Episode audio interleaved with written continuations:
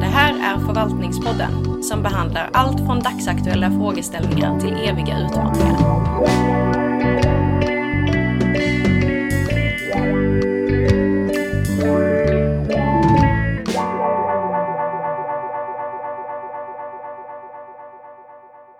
Då hälsar jag välkomna till Förvaltningspodden. Äntligen tillbaks. Eh, Det är faktiskt till och med folk som har hört av sig och frågat vart vi har tagit vägen, så det, det tror man inte. Men det är sånt som får stå tillbaks när det är mycket med annat. Eh, Det här avsnittet är lite extra kul för att det görs på distans också för första gången. Eh, Och det är inte bara det som är nytt utan också att vi har en extern eh, medverkare, Johan Alvehus från Lunds universitet. Eh, vi har också med oss Sanna Eklund, doktorand vid Förvaltningshögskolan och Gustav Kastberg också vid Förvaltningshögskolan. Han brukar vara med. Eh, Och de här har tillsammans skrivit boken Lärarkåren och förstelärarna, splittrad, stärkt och styrd profession. Eh, Och det är ju ett ständigt aktuellt tema med skolan och förstelärarreformen har ju varit väldigt omdiskuterad också, så det ska bli spännande att höra mer om det. Och eftersom de här kan det här ämnet så bra redan och har pratat om det så eh, har vi kommit fram till att jag faktiskt inte behövs mer i det här avsnittet. Så med det så lämnar jag helt enkelt över till, eh, till forskarna och låter er prata om, om första lärare. Varsågoda. Tack så mycket. Eh, ja, det här ska ju bli spännande såklart. Vi ska ju upprätthålla oss vid ett antal teman då, eller begrepp kan man väl säga. Vi ska prata om professioner, lärare, eh, förstelärare, skolan, hierarkier. Eh, ett antal sådana här begrepp som har varit centrala för oss när vi har liksom försökt förstå lite grann vad som händer när man försöker, eh, så att säga, omdana och intervenera i en profession som vi då väljer att beskriva lärarkåren som. Eh, och bakgrunden till det här samtalet som vi har här då är eh, mycket riktigt som Henrik sa att vi har ju då haft ett forskningsprojekt som sträckt sig över tid där vi har följt eh, den här förstelärarreformen eh, och gjort ganska gedigna empiriska studier ehm, och där vi har avrapporterat på lite olika sätt, bland annat i den här boken som vi gav ut på studentlitteratur då, som heter eh, Lärarkåren och förstelärarna som Henrik nämnde då. Och då tyckte vi att eh, det kunde vara ett bra tillfälle nu här att samla upp lite grann eh, kring vad vi har sett i den här studien ehm, och diskutera lite de resultaten vi ser då i vår forskning då. Och eftersom Henrik har klarat av presentationen av oss så tänkte jag egentligen att vi dyker väl eh, rakt in eh, i det här. Eh, och eh, en lämplig början är väl egentligen att försöka, kanske då presentera eller lyfta fram vad den här förstelärarreformen egentligen eh, handlade om då. Ja, precis. Och den här reformen som vi pratar om, den har ju nu då funnits i några år. Eh, förordningen, den första där kom 2013. Och tiden går alltså fort när man har roligt kan man säga. Men vi började med vårt forskningsprojekt 2015 för att då studera den här reformen och dess effekter egentligen. Och då var ju då reformen relativt ny. Och i korthet så får vi väl beskriva lite vad reformen handlar om då. Och det är ju då att vi från statens sida så kan man söka då statsbidrag, kommuner och huvudmän, för att införa förstelärartjänster. Och själva motivet och anledningen till att man eh, införde den här reformen var egentligen att man såg att vi behöver förbättra elevernas studieresultat. Och en viktig faktor för att göra detta var då att satsa på lärarna. Så det är så som det är beskrivet, att man då ska stärka lärarprofessionen och höja statusen på läraryrket. Och då kan man då införa de här förstelärartjänsterna eh, och de som blir utsedda till förstelärare då, de får 5000 kronor mer i månaden. Så det är en ganska substantiell eh, löneökning där. Och vi kallar det här nu för förstelärarreformen, men egentligen så handlar det om karriärtjänster. Och det kunde också handla om eh, lektorer eh, faktiskt. Som då får 10 000 mer i lön om man fick en sådan tjänst. Men i de fall som vi har studerat, i de skolor som vi har varit i, så har det varit mer vanligt att man använder sig av just förstelärare. Så därför kommer vi uppehålla oss ganska mycket vid just förstelärare då. Men det, fanns alltså, det finns alltså också möjlighet att eh, utse lektorer. Och det här var ju då en väldigt eh, debatterad och från vissa håll ganska utskälld reform när den kom. Man kunde höra epitet som andrelärare och sådär att jaha, om det finns förstelärare, ja då betyder det att vissa är andra lärare och lite sådana nedsättande kommentarer. Eh, och det rimmar ju inte så bra just det här ordet förste då i en profession som ganska länge har ansetts som platt. Eh, men enda egentligen möjligheten att göra karriär var att bli rektor. Och faktum är att vi historiskt har vi haft karriärtjänster för lärare, men det var ett tag sedan. Eh, och mycket av det försvann ju med kommunaliseringen. Huvudlärare fanns det något som hette till exempel förr då, som hade vissa likheter med eh, vad första lärare innebär. Men det var ju då ett tag sedan då, så att lärarprofessionen har länge karaktäriserats som ganska platt. Och då kan man ju fråga sig varför tycker vi som forskare att det här är intressant då? Jo, eh, det är klart att det är intressant när man helt plötsligt ger en grupp eh, människor 5000 kronor högre lön. På också ganska otydliga premisser. Det är ganska brett liksom vad som krävs för att söka en förstelärartjänst. Så bara det är ju intressant då att ja, här kommer staten eh, och försöker stärka en profession men man gör det på ett ganska otydligt sätt och, och har inte riktigt specificerat vad det ska innebära att vara förstelärare. Och sen är det ju det är teoretiskt intressant också att man från statens sida vill stärka en profession. För när man pratar om professionaliseringsprocesser och så i, i litteraturen så brukar det handla om att de här kraven ställs inifrån professionerna själva. Men här kommer det alltså då från ett väldigt tydligt top-down perspektiv att man från ovanstående håll då försöker intervenera i en profession och det är lite ovanligt.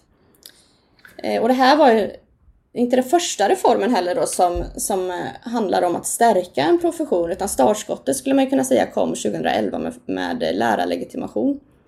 Så det är liksom en rad olika reformer som satsar på lärare. Och efter eh, förstelärarreformen har ju också kommit och lärarlönelyftet i samma anda kan man säga. Precis, vi har ju, vi har ju sett en våg av reformer egentligen som, som eh, man kan analysera på lite olika sätt då men det du var inne på där, de senaste reformerna har ju liksom anslutit till något slags professionsperspektiv då. Och det var ju egentligen ursprunget lite grann till det här eh, ingången för oss när vi intresserade oss för förstelärarreformen. Det var ju att vi, vi, vi, vi såg ju att här händer någonting som skiljer sig från vad vi brukar se inom så att säga, professionsforskning och när vi laborerar med de här professionsbegreppen då. Och något som vi utgick ifrån i boken är ju väldigt mycket det här med logiker. Och då pratar vi om den professionella logiken i förhållande till byråkratisk och marknadslogik. Och då skulle man ju kunna se det som då teoretiskt att tidigare kanske det har varit mer fokus på att stärka den byråkratiska eller framförallt den marknadsmässiga logiken i skolan. Om man ser tidigare under 90-talet och så. Men nu kommer då en, en våg kan man säga där man i alla fall uttalat då försöker stärka professionen och i förlängningen kanske då en professionell logik. Och då blir ju såklart våran fråga vad, vad händer när man gör så här och är det det som händer? Stärker vi den professionella logiken genom att göra så här? Ska, ska, vi, stanna upp, ska vi stanna upp lite kanske och, och, och bara förklara vad vi tänker när vi tänker kring de här olika logikerna kanske? Ja, i alla typer av forskningsprojekt så någonstans måste man ju ha en en teoretisk infallsvinkel, någon slags ramverk som man utgår från. Och det vi har tittat på är det som kallas för institutionella logiker. Och det här är ett det här med institutionella logiker kan vara ett lite knepigt begrepp om man inte är bekant vid det. För att det, ordet logik till exempel handlar inte om att det finns en eller ett enda övergripande sätt att eh, organisera saker och ting, att man pra pratar om logiker i pluralis. Alltså, det finns flera olika sätt som var för sig är logiskt, men de bygger på lite olika premisser. Och ett sätt att närma sig det här är att göra en distinktion mellan marknader, byråkratier och professioner. Det är en teoretiker som heter Elliot Friedson som har skrivit om det här. Men i korthet så handlar det om att om vi tänker oss att det finns eller Friedson tänker sig att det finns tre principiellt olika sätt att organisera verksamhet. Och det första är det som vi kanske är mest bekanta med, nämligen marknadslösningar. I en marknadslösning så tänker vi oss att kunderna kan själva avgöra vad som är bra och dåligt. Eh, I termer av kvalitet, i termer av pris och så vidare. Och jag brukar använda, jag bor i Malmö, falafelmarknaden i Malmö som ett exempel. Om jag vill äta falafel i Malmö så kan jag gå till vilket falafelstånd som helst. Jag kan själv bestämma för om jag tycker falafel nummer ett eller superfalafel eller stadsfalafel har de godaste falaflarna. Och jag kan också bestämma själv om jag tycker det är värt att betala hela 30 spänn för en falafel eller om jag tycker att 25, där går min gräns. Och det finns ju ingen annan som kan säga åt mig att nej, egentligen tycker du nog att 30 kronor är okej. Okay. Utan det är ju jag som kund som bestämmer det här. Vi kan också då tänka oss att i att försöka tillfredsställa de olika kundernas önskemål här så kan faktiskt vem som helst få öppna ett falafelstånd. Det finns inga formella krav på en viss typ av utbildning eller någonting annat som gör att du, som begränsar möjligheterna att öppna falafelstånd. Och den som lyckas här, eh, det är den som tjänar pengar. De som inte tjänar pengar, ja, de får stänga sitt falafelstånd och fundera på en annan typ av verksamhet här i tillvaron. Och det här gör att marknader principiellt sett då är självreglerande. Och det här är ett sätt att organisera samhällets produktion som i många fall fungerar alldeles utmärkt. I andra fall fungerar det inte alls lika utmärkt. Eh, I andra fall så finns det idéer om att vi centralt vill kunna bestämma på vilket sätt verksamheten ska utföras. Så till exempel om vi tänker oss socialtjänsten eller domstolar. Här vill vi ju inte att olika socialtjänstutövare ska konkurrera med varandra om att vem som ska betala ut mest försörjningsstöd till försörjningsstödsbehövande utan här vill vi naturligtvis att det här ska bestämmas utifrån ett regelverk. Och det här regelverket i sin tur bestäms ytterst sett av politiker som tillsätts genom demokratiska val. Och då blir det man kallar för byråkrati centralt. Byråkrati här handlar inte om det här skällsordet byråkrati i vardagen när vi kanske pratar om oh, det är en sån byråkratisk process, det är många krångliga steg och pappersarbete. Utan byråkrati här handlar om att man har ett regelverk som reglerar vad det är som ska göras, vem som ska göra det och på vilket sätt det ska göras och vad som är bra och dåliga former av utförande. Och det här möjliggör då för huvudmannen, till exempel en kommun, att eh, följa upp och justera regelverken, se till att de följs och så vidare. Så det här är ett sätt att organisera samhällelig produktion som står under demokratisk kontroll. Sen kommer den tredje logiken, profession. Och det ser ut, man kan tänka ungefär så här att det finns vissa typer av arbete som eh, vi som kunder själva inte kan utvärdera. Marknaden baseras ju på idén om att vi själva som kunder kan utvärdera vad som är bra och dåligt. Byråkratin baseras på idén att huvudmannen kan utvärdera vad som är bra och dåligt. Men i vissa typer av sammanhang, som till exempel medicin eller för den delen utbildning, så kan det vara väldigt svårt att värdera vad som är bra och dåligt. Hur vet vi att vi har fått en bra eller dålig medicinsk behandling? Vi kanske hade blivit friskare fortare eller till en lägre kostnad med en annan behandling och så vidare.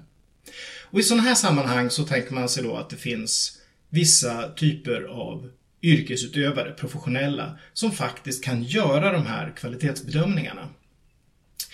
Och det innebär att inom den professionella logiken så blir det centralt att Utformningen och utvärderingen av arbetet sker utifrån de här professionella kunskaperna och det innebär i sin tur att det är inte särskilt relevant egentligen om kunden tycker si eller så. Det viktiga är att det blir kunskapsmässigt korrekt och det är professionella som utvärderar det.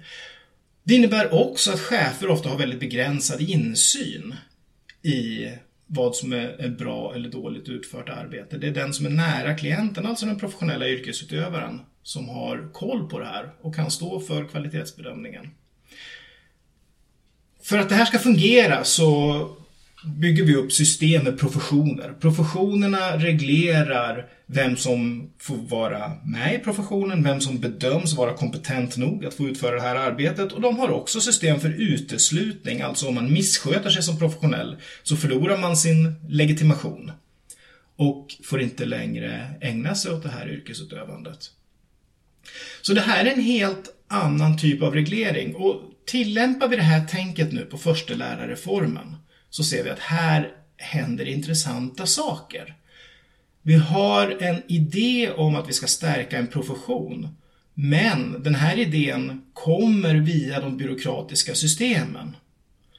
Det vill säga, man försöker reglera centralt vad som ska premieras när man försöker definiera vad en förstelärare ska göra till exempel. De här definitionerna som Sanna sa alldeles nyss, de idéerna om vad en förstelärare ska hålla på med, de var ganska vaga.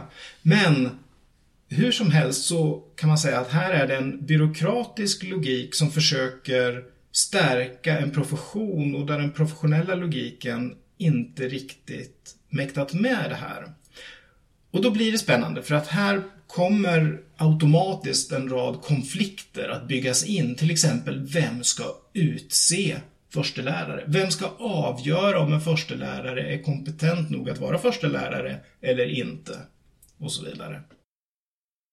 Precis, och det, det här väckte ju massa tankar såklart då som, som Johan är inne på då. Och, eh, den här reformen den dimper ner i svensk skola då.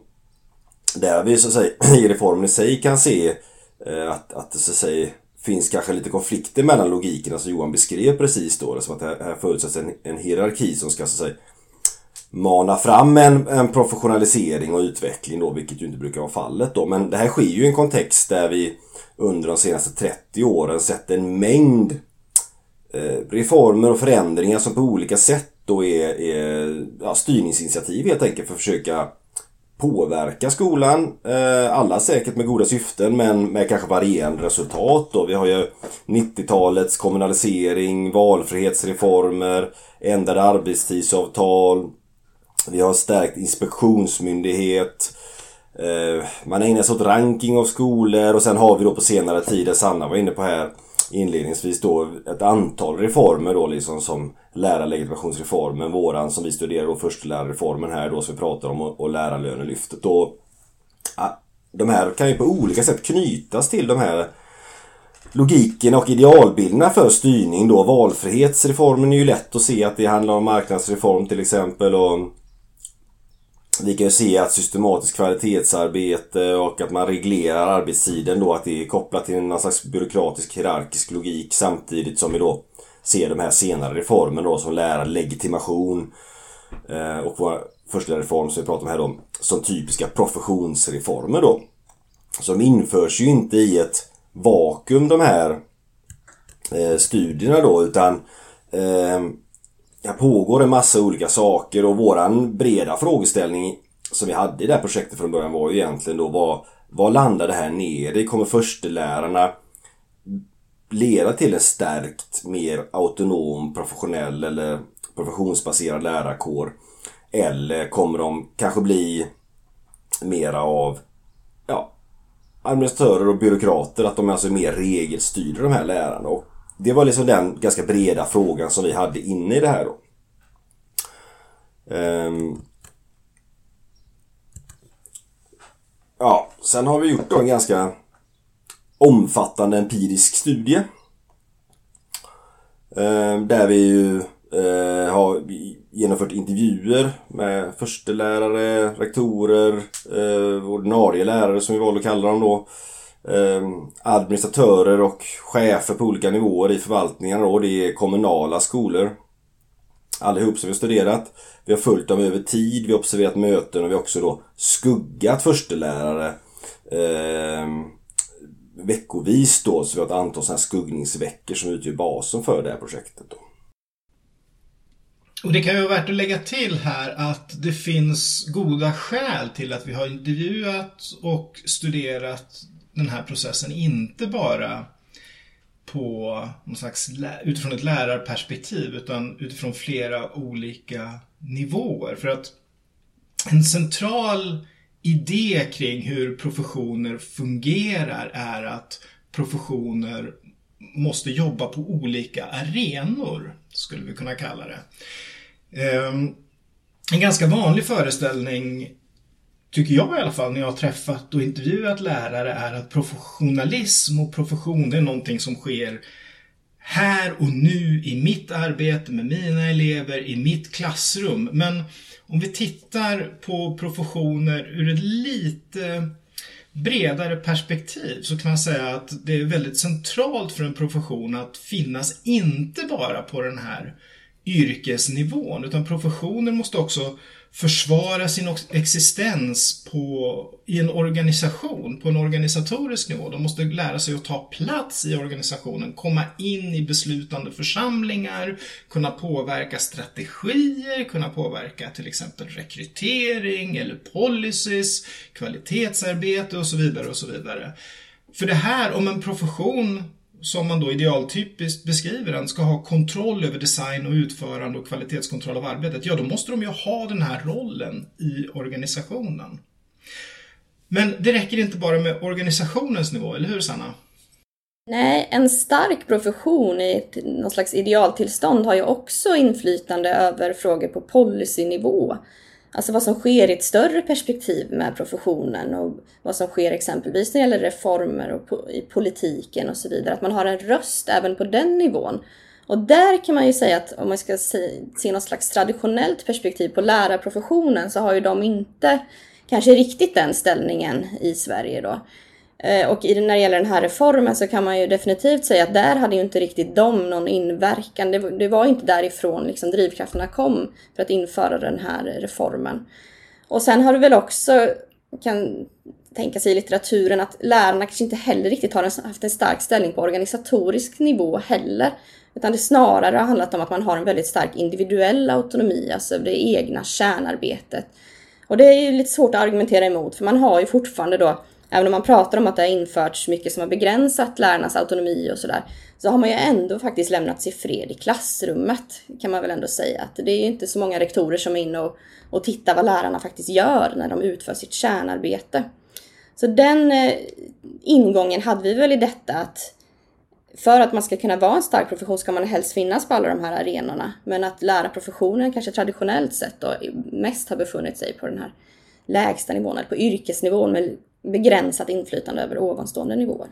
Man kanske kan eh, exemplifiera det, ja, göra det tydligare genom att, att kontrastera lärarkårer mot till exempel läkare eller revisorer eh, eh som, som ger sådana här klassiska andra starka professioner där, som Sanna beskrev precis, så lärarna har ju egentligen deras autonomi har rört klassrummet bara medan tar man läkarkåren så har ju de i väldigt stor utsträckning dominerat på sjukhusnivå, eh, kliniknivå där de har haft ledande befattningar och, och ett starkt inflytande som ju också i, i mångt och mycket i, i lags, eh, har lagstöd. Då.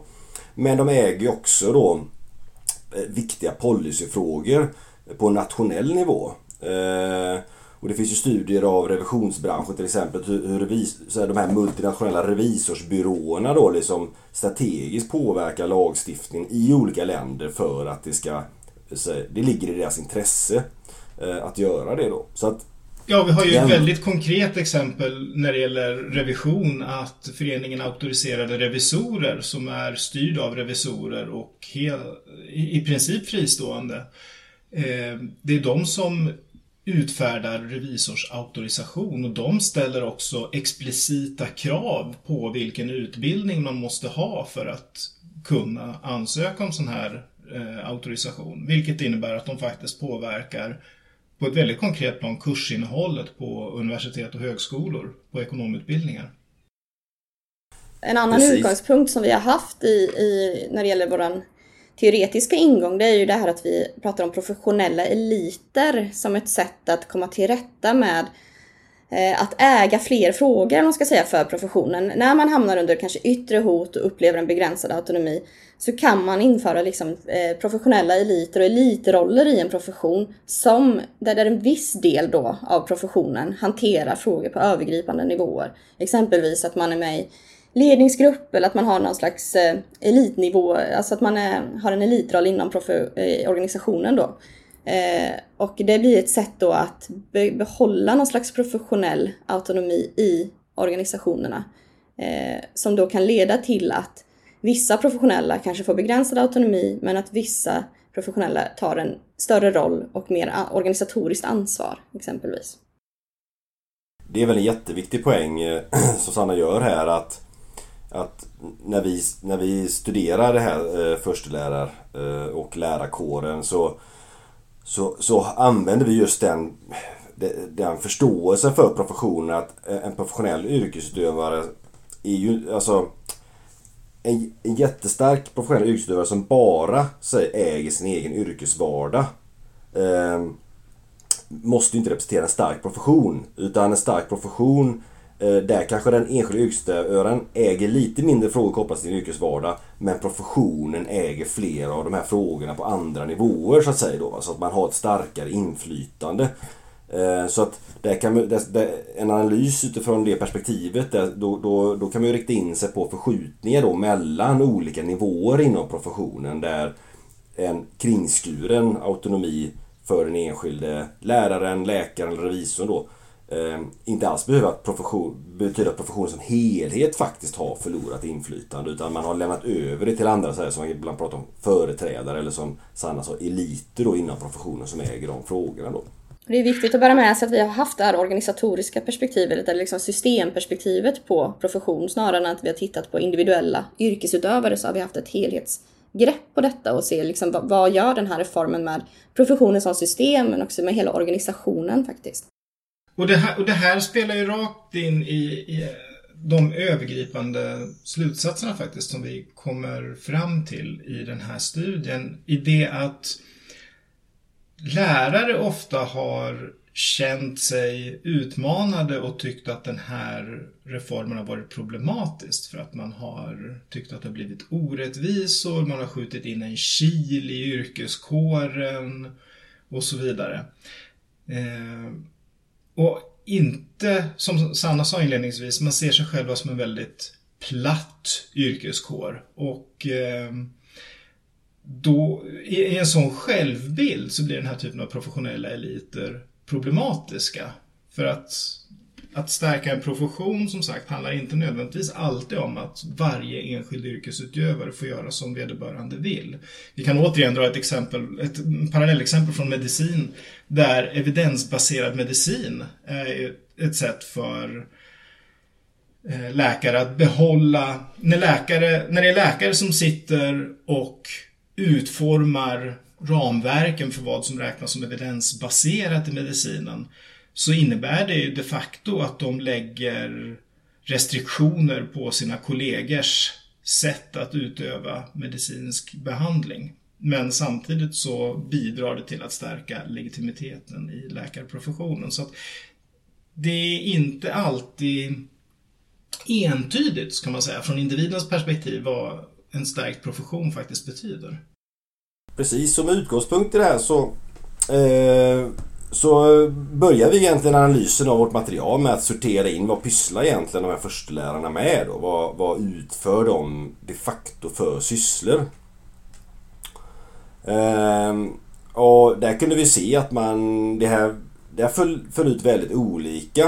Ehm, och vi kommer komma tillbaka till det alldeles strax för vi, vi försökte så ringa in då olika sorters roller som de faktiskt intog då. Men om man bara ska beskriva lite kort först vad de sysslar med lite alltså brett och olika kategorier av sysslor så kan man ju se att delvis så handlar förstelärarskapet när det här då omsattes i praktik då om att de kanske blev arbetslagsledare. De fick ägna sig åt lite administrativa sysslor som att beställa böcker och administrera prov och så vidare då. Inte i någon jättestor utsträckning men till viss del då. De ägnar sig åt att utveckla sin egen praktik och kanske då eh, ja, förbättra sina egna färdigheter och kanske handleda kollegor i det mer vardagliga arbetet. Ehm, sen ser vi en hel del som då är kopplat mer till en organisatorisk nivå, alltså att det inte handlar om den egna yrkesvardagen då att man ehm, eh, redde olika frågor, gjorde utredningar, man ledde studiedagar, deltog i olika nätverksaktiviteter, lite olika slag. Man försökte skapa förstelärarnätverk till exempel. Man var ämnesföreträdare. Eh, man hade en del administrativa sysslor på skolan kanske också då. Eh, eh engagerade sig i hur tjänstefördelning skulle se ut och man satt med i ledningsgrupper och sånt. Och sen kan vi konstatera att på den här policynivån egentligen då mer övergripande som sträcker sig utanför den egna skolan och utanför den egna kommunen då. Där var man i väldigt liten utsträckning aktiv egentligen då. Man kanske då var med i nationella nätverk och så här då. Men, men att de påverkar policynivån det ser vi ju egentligen inte då i den här studien då.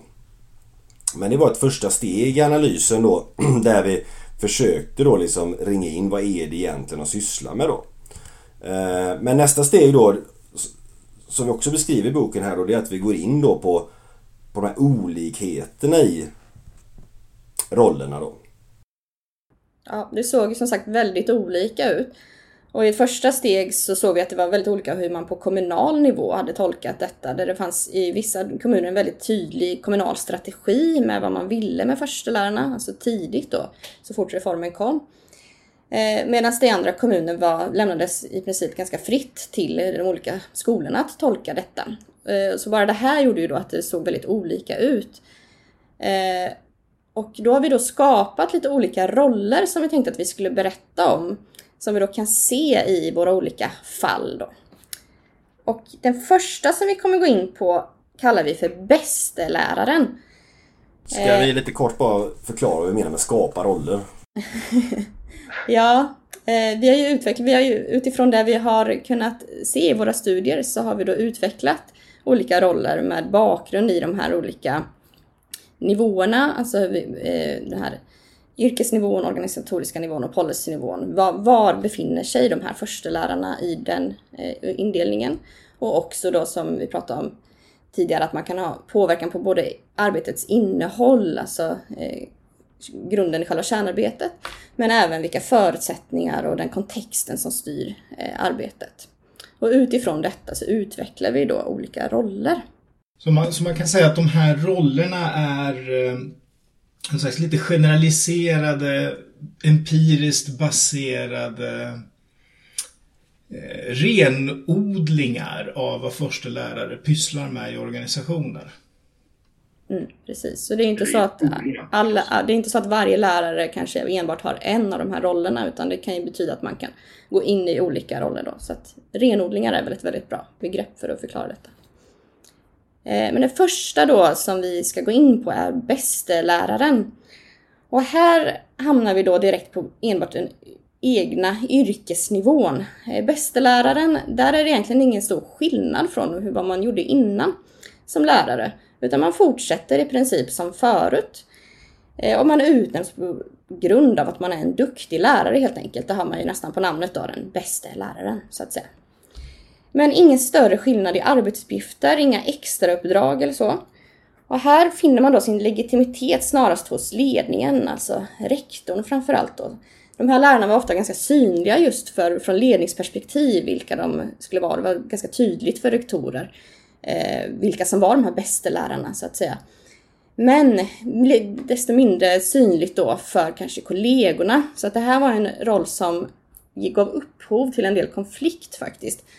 För att det är ganska svårt att enas kring vilka de här, vilka är de bästa lärarna just eftersom man inte är inne heller i varandras klassrum och sådär. Så även om det då kunde vara visuellt för ledningen så var det lite svårare för kollegorna att kunna enas kring detta. Så det var en konfliktskapande roll kan man säga då. Just det, och det, man kan, kan eh, tittar man på bak, när vi tittar på utredningarna inför reformen och sånt och, och hur politiker uttalar sig då var ju egentligen det här något som flera hade i åtanke. Att det var just bästelärare som skulle premieras egentligen i det här. Att, att man skulle liksom, ja men eh, precis som i alla andra yrken där det finns karriärsteg så ska man väl kunna göra karriär här på grund av att att man är väldigt duktig yrkesutövande då var ju tankar som ventilerades då men precis som Sanna beskrev så blev ju det här också en, en ganska konflikt eh, fylld roll då eftersom eh, här får vi också introduktionen av det vi var inne på här inledningsvis eh, när vi eh, pratade om reformer att när, när man introducerar någonting som är bättre än, än det andra då får man ju också något som är sämre än det som är bättre. Här kommer ju det här när man börjar lite raljant prata om andrelärare då. Det, det är ju en effekt av de här bästlärarna att, de, att den här sortens lärare introduceras då. Mm. Vi kommer komma in på det mer men det, vi, vi kommer se sen att det, det, är lite lättare att införa roller som får en mer tydlig eh, eh påverkan på organisatorisk nivå. När, när det är mer tydligt att man gör någonting extra för att så att säga förtjäna sin, eh, sin, ja, sin löneökning egentligen. Då.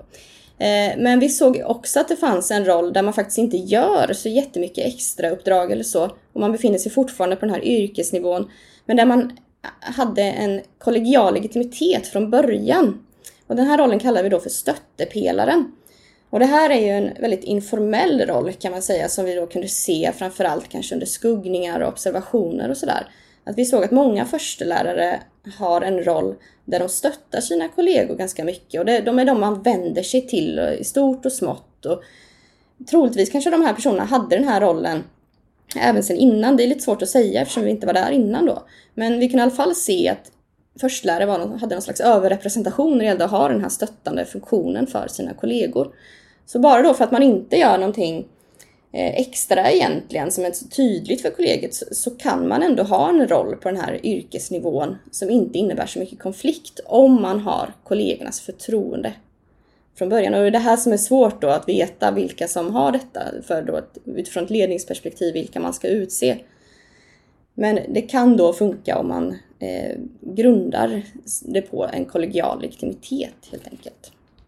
Just det, men uttypen som jag ser framför mig här när jag ser de här jag intervjuade så är det ju ofta en, en, en, ganska äldre och erfaren lärare som är den här stöttepelaren och som kanske inte då ägnar sig åt ja, specifika saker som märks så mycket. Utan det, det sker på det kollegiala och, och i det vardagliga liksom. Att man, att man stöttar. Och, och, och det gör ju också att de, de kanske är lite svåra att utse ibland då, eftersom de märks inte av så mycket på det sättet. Då. Ja, det är kanske är dumt att säga också att de inte gör så mycket extra för vi menar ju kanske mer de gör kanske inte så mycket extra på någon slags organisatorisk nivå. Eller de är inte involverade i ledningsfrågor och så, men de gör kanske någonting extra på ett annat sätt. Att de stöttar kollegor på ett sätt som kanske inte alla gör. Då. Precis, det är klart de gör ju... Det, det, när, man, när man säger så, så då kanske vi framförallt har i åtanke att, att eh, vissa av de här bästelärarna kanske tenderade att göra eh, saker som syns mycket också. Då. Att det, man, man kanske har varit ganska het på att, att eh, ta sig an nya pedagogiska reformer och nya sätt att undervisa på och man, man på det sättet då liksom har märkt ut sig på ett annat sätt då liksom än de här stöttpelarna som kanske mer eh, i linje med någon slags traditionell lärarroll eh, som det ser ut. Och det, det begrepp som Sanna lyfter fram här, legitimitet, blir centralt. För bästelärarnas legitimitet handlar ofta om, som, som vi har noterat, synlighet gentemot ledningen. Till exempel att vara väldigt aktiv i digitalisering till exempel. Men då kommer legitimiteten från ledningen medan stöttepelaren väldigt mycket har sin legitimitet från kollegorna i arbetet. Och här, då kommer vi tillbaka till de här logikerna. Att byråkratiska logiken, ja den handlar ju om att legitimitet kommer faktiskt från det byråkratiska administrativa systemet, det vill säga från ledningen. Medan en professionell logik handlar om en kollegial legitimitet. Det finns en roll som i någon mån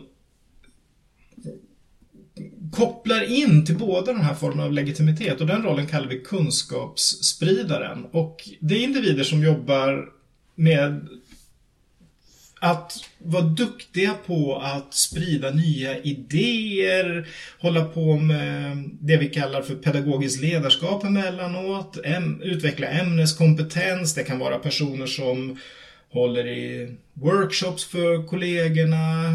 Eh, ni vet den här personen som alltid blir tillfrågad, kan inte du göra någonting här på personaldagen? Och här finns det en legitimitet dels gentemot kollegorna i det att eh, man fyller en funktion om man så vill i organisationen att bidra med nya idéer, ny kunskap och så vidare. Men också en legitimitet relativt ledningen i det att det synliggörs att man är aktiv i den här kunskapsspridande rollen. Ja, om man säger då att kunskapsspridaren har ju då eh, hoppat upp ett snäpp och får inflytande på organisatorisk nivå kan man säga, frågor som berör hela kollegiet. Och på den nivån har vi också en roll som har lite mer negativa konnotationer kan man säga då. Som vi kallar för andre rektorn. Och här handlar det också om att man, eh, man är aktiv på någon slags organisatorisk nivå, eh, kollegial nivå. Men man är snarare en förlängd arm till rektorn och man blir delegerad uppgifter av mer administrativt slag oftast från rektorn som då rektorn behöver hjälp med. Det här styrs ju väldigt tydligt då från rektorn och delegeras eh, till de här förstelärarna. Så att det här är förstelärarna inte så aktiva själva och det handlar om frågor som har mycket med administration och tydliga liksom, ledningsuppgifter att göra. Om vi tänker på den här indelningen som vi gjorde innan mellan innehåll och kontext. Och så handlar det här mer om kontexten och förutsättningarna för arbetet och administrativa sysslor. Så det här blir mer av en stödfunktion för rektorn som är lite mer då separat från själva professionen. Och det här, här har man ju också då en legitimitet snarast hos eh, ledningen. Och här kan man ju tänka sig att själva rollen i sig kan ge upphov till konflikt då eftersom det riskerar att förstärka någon slags glapp mellan ledning och profession. Att man kanske snarare blir då allierad med, med ledningen. Men vi kan inte se att det blev jättemycket konflikt heller när det gäller denna roll. Och det tänker vi kan bero på att de här egentligen inte hotade den professionella autonomin så mycket. Utan här blev man då, man fick en roll som eh, lite ja, stödfunktion till rektorn och så. Men det var ingenting som egentligen skadade professionen eller innebar något negativt för professionen. Så det blev snarare kanske en uppdelning då eh, mellan vad de här förstelärarna gjorde i sin förstelärarroll. Som inte hade så mycket att göra med det själva professionella kärnarbetet.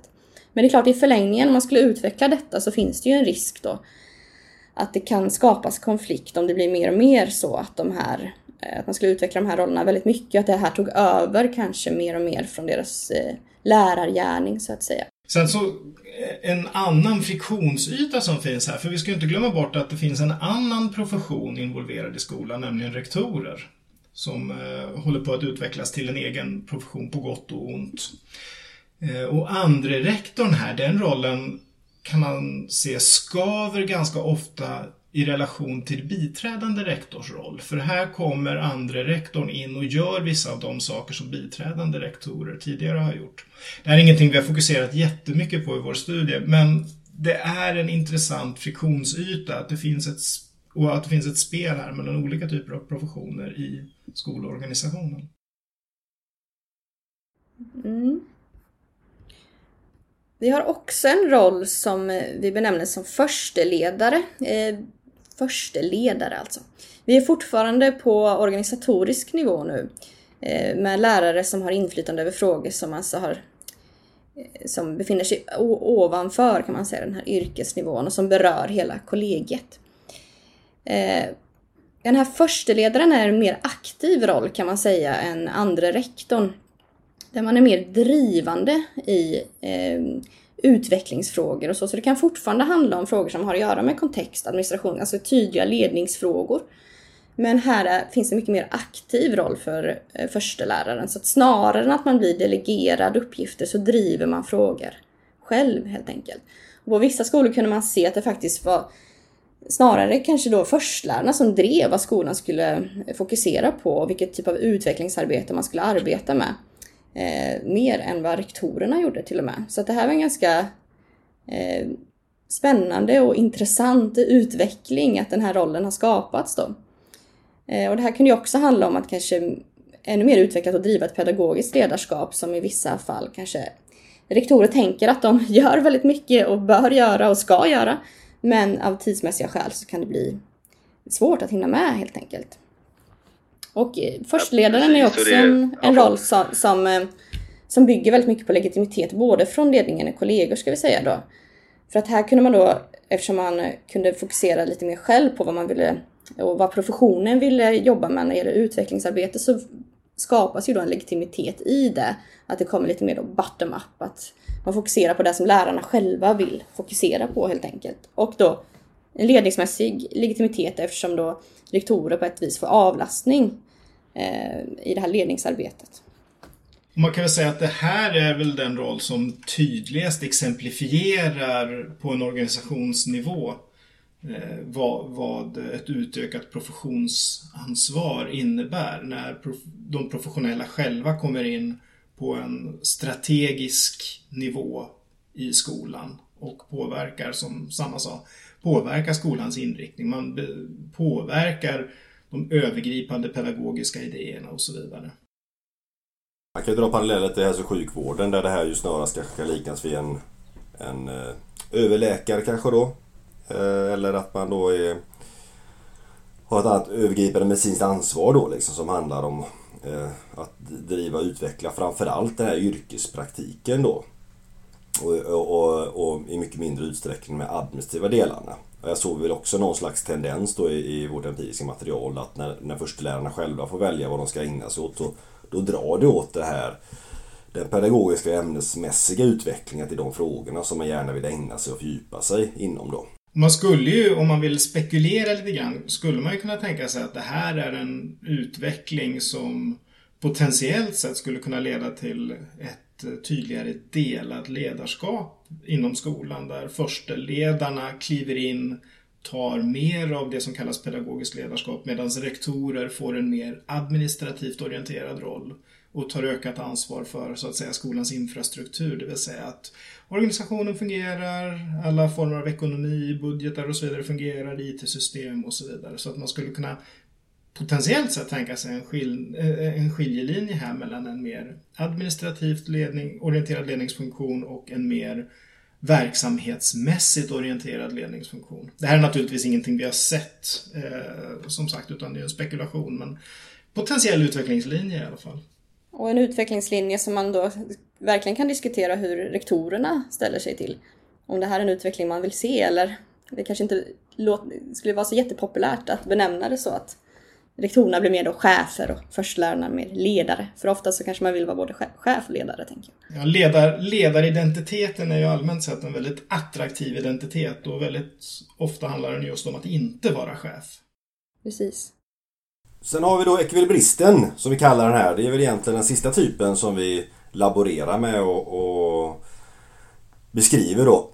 eh, och, och det, det, är ju en person eh, eh, jag brukar på skoj kalla det en försteledare med turbo på något vis då liksom. Att det, är, det är ofta en väldigt aktiv eh, person som dyker upp i lite olika sammanhang. och kan både egentligen driva Eh, säg, frågor som kommer uppifrån mot kollegiet men kan också då plocka upp frågor i kollegiet och driva uppåt ganska hårt då. Så det är personer med ganska stark ställning och en tydlig legitimitet både hos ledning och kollegor då. De här var väl lite färre till antalet, de som vi kanske då ser drar mer åt det här hållet då. Men de har en väldigt stark strukturerande roll på skolorna såklart då. Och väver ju samman då övergripande frågor med vardagliga yrkesfrågor då och tar ett ganska stort ansvar i utvecklingen både av skolan som organisation och eh, utvecklingen av eh, säg, läraryrket vad det gäller innehåll och ämne då. Och det här är en väldigt hopp, hoppingivande roll kan man tänka sig då när vi pratade tidigare om konflikt mellan olika logiker och så här. Det här är ju ett sätt att verkligen minska på glappet mellan ledning och profession eller någon slags byråkratisk och professionell logik då. Att man kan få det här att fungera tillsammans och vara någon slags då balanskonstnärer som ju epitetet innefattar. Eh, mellan de här olika sfärerna i organisationerna eller logiker om man vill. Precis, så, men sen i någon slags eh, ett försök då att, att liksom, ja, vad säger det här oss om lärarprofessionen då? Kan, kan vi uttala oss på något vis om förstelärarreformen stärker lärarprofessionen eller försvagar den rent av lärarprofessionen?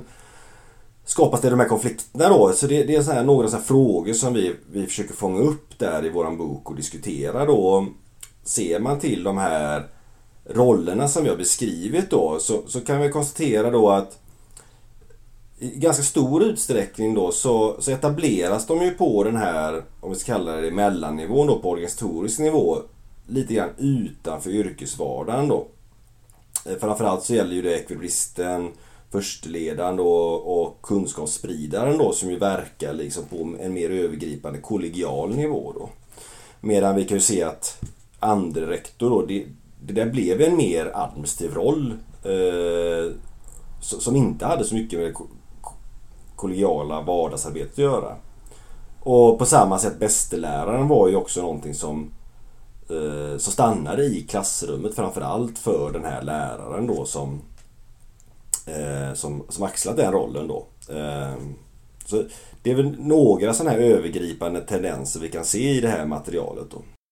Och en intressant observation att göra i anslutning till det tycker jag är att å ena sidan så finns det ju definitivt då skäl att prata om att den här reformen stärker lärarprofessionen i det att den har möjliggjort roller där lärare tar ett mer strategiskt orienterat ansvar för eh, skolans utveckling. Men din, vi ser också att lärarna som kommit för nära rektor och tappar legitimiteten från, i kollegiet, det vill säga kliver bort ifrån den professionella logiken blir problematiska. Andre rektorn förlorar lite sin stärkande roll och bästeläraren som ju framför allt då utses genom sin synlighet gentemot högsta ledningen, det vill säga rektor, framstår inte heller som särskilt legitim i organisationen. Och här tycker jag det finns viktiga lärdomar att dra utifrån den här reformen och effekterna och det vi har sett i våran studie. I det att när man arbetar med att försöka stärka en profession så är det viktigt att professionen i sig blir det som stärks så att det inte blir en bieffekt att man stärker den byråkratiska dimensionen, vilket man kan säga att andre rektorn å ena sidan gör eftersom andre rektorn blir en förlängd arm till rektor, men även bästeläraren stärker den byråkratiska dimensionen i att makten över vad som ska anses vara en god lärargärning hamnar hos rektor som faktiskt har lämnat lärarprofessionen och går över i en rektorsroll, i en rektorsprofession. Så här finns det problem och samtidigt förstås möjligheter i, som man kan se utifrån den här studien tycker jag. Just det, och ska man då uttala sig något om vad, vad alltså på det taget så, så, så ser vi ju att förstelärarreformen då på många sätt då ändå ledde till Eh, roller där de flesta som vi ser liksom drar åt de här eh, inte så problematiserade rollerna och de som faktiskt stärker professionen. Och då är bemärkelsen att lärarna äger fler frågor än vad de gjorde tidigare då. Att man eh, utöver det man som Sanna sa inledningsvis då, man äger i väldigt stor utsträckning sin klassrumspraktik, sin yrkesvardag, så äger man också fler lite mer övergripande frågor på skolan som tidigare hamnade hos rektor eller biträdande rektorer. Då. Så på det viset kan vi se liksom och kanske resonera utifrån att det är en reform som, som har lett till att lärarna får ett litet, tar lite större ansvar och får ett större ansvar eh, och har ett större ägarskap över fler dimensioner av sin, sin yrkesvardag och även då mer på en övergripande nivå. Men vi ser ju också resonera då i boken kring det här med men vad händer på skolan då? Vad händer med olika roller? Och där kan man väl se lite förskjutningar som ändå är intressant att uppmärksamma. Ehm, och en sån är ju då att när förstelärarna kanske då intar de här försteledarrollerna, de blir mer aktiva kunskapsspridare etc. Då, då avlastar det rektorer. Det var väldigt få rektorer som hade något kritiskt eller problematiserade egentligen den här reformen utifrån förändringar i arbetsuppgifter och så vidare. Då. Eh, och när förstelärarna tar mer aktiva roller då får rektorerna mer renodlad roll då. Som de blir mer renodlade eh, administratörer, de pratar mer i termer av sig själva att de eh, leder pedagogiska ledare snarare än att de leder pedagogisk verksamhet direkt då. Så att de får en mer renodlad roll. Samtidigt så kunde vi se att i de flesta fallen då så såg vi inte de här västerlärarna trots allt utan de var ju kanske mer några enstaka. Utan i regel så var de här mer på mellannivå, man etablerade sig. Eh, och det gör ju att man gjorde andra saker än de ordinarie lärarna. Och när förstelärarna tydligt gjorde något annat, ja men de anordnar studiedagar, nej men de är ämnesföreträdare eller vad det nu kan handla om då. Då var det också mycket mindre problematiskt för de övriga lärarna att acceptera den här rollen eftersom det var väldigt tydligt. De gör något annat och de gör något mer än vad jag gör. Så det handlar inte om att de gör samma sak som jag gör fast de gör det bättre. Och det tror vi är en, en, en viktig sak som gör att som förklarar varför vi kunde mötas av retoriken att man var negativ till reformen. Men när vi tittar på praktiken i termer av hur man faktiskt jobbade och hur man resonerade kring sina kollegor på skolorna. Då var man inte lika negativ till reformen då. Utan de flesta menar att ja, men lokalt här fungerar det ganska bra. Men vi är negativa till reformen som helhet för det är konstigt att dela in lärare i ett A och ett B-lag. Men när vi ser då att förstelärarna då alltså axlade den här mer eh, så kallade något elitorienterade rollen eh, utanför klassrummet. Då var det också mindre problematiskt. Och det här är ju någonting som man ofta tycker jag glömmer bort i de här diskussionerna och debatterna. Att, att vara professionell innebär inte att man bara gör samma sak hela sin yrkeskarriär utan att man flyttar sig faktiskt och gör olika saker. För att återigen dra en parallell till revisorer som ofta börjar med det som lite nedlåtande kallas för bean counting. Det vill säga man faktiskt får börja med att eh, kontrollera kontrollera företagsbokföring och räkna kvitton mer eller mindre.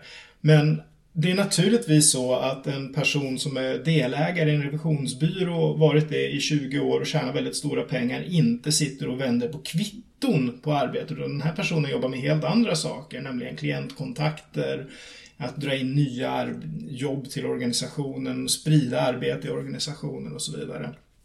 Så det finns en, jag tror det finns anledning att diskutera vilka föreställningar vi har kring vad att utvecklas som professionell innebär. Sitter vi fast i en föreställning om lärare där de bara blir där de bara jobbar med sina elever i klassrummet och i och för sig då blir skickligare och skickligare på det över tiden. Så tappar vi en viktig dimension i det att en förkovran inom en profession kan och jag skulle nog vilja säga bör faktiskt handla inte bara om att bli bättre på det man gör utan också att förflytta sig till nya typer av arbetsuppgifter över en karriär.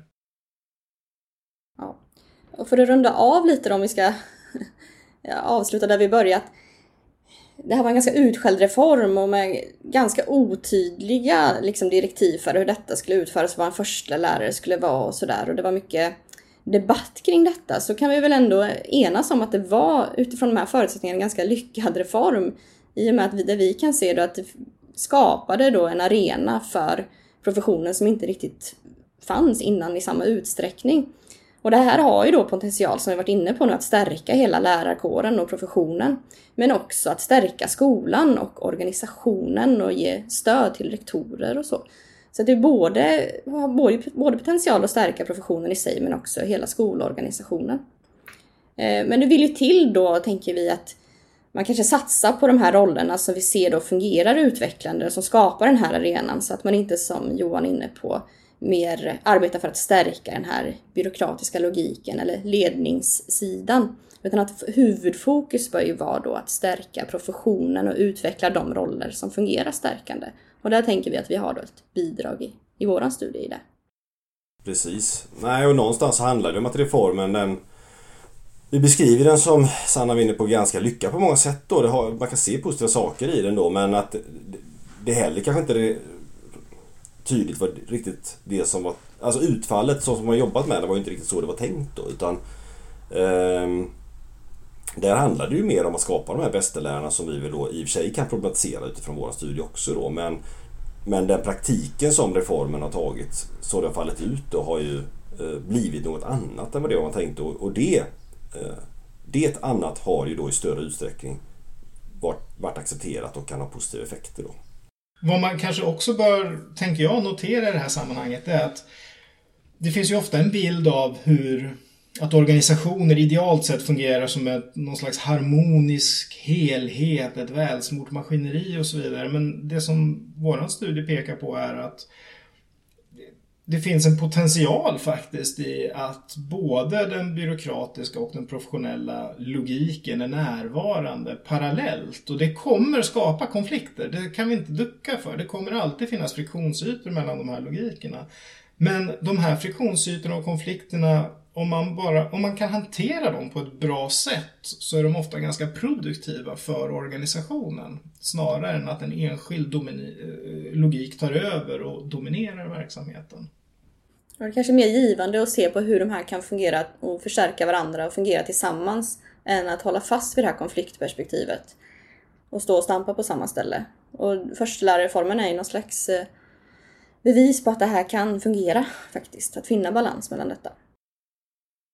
Precis och det där får vi kanske anledning att återkomma till då för det är ju ett tema som du Sanna eh, inte minst då eh, håller på att jobba med i din avhandling då. Men det får vi kanske plocka upp i en kommande podd istället och vi kanske känner oss nöjda där och tackar för oss. Gott, då avslutar vi den här podden. Tack!